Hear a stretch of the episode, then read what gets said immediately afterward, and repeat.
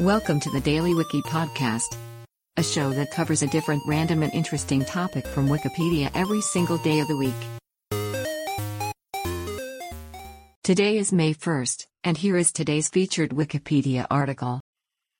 State emblem The Socialist Soviet Republic of Abkhazia was a republic within the Caucasus region of the Soviet Union that existed from 1921 to 1931.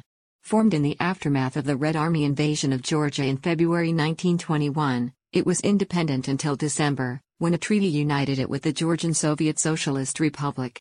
In 1931 it was replaced with the Abkhaz Autonomous Soviet Socialist Republic within Georgia.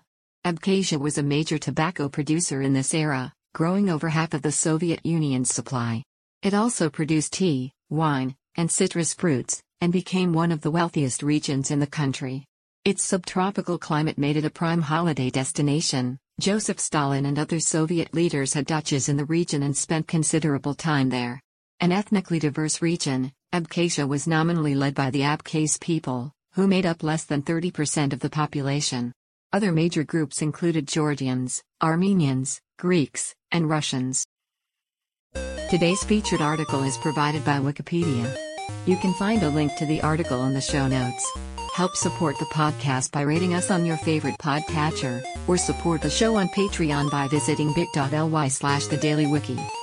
Thanks, and tune in tomorrow for an all-new episode of the Daily Wiki.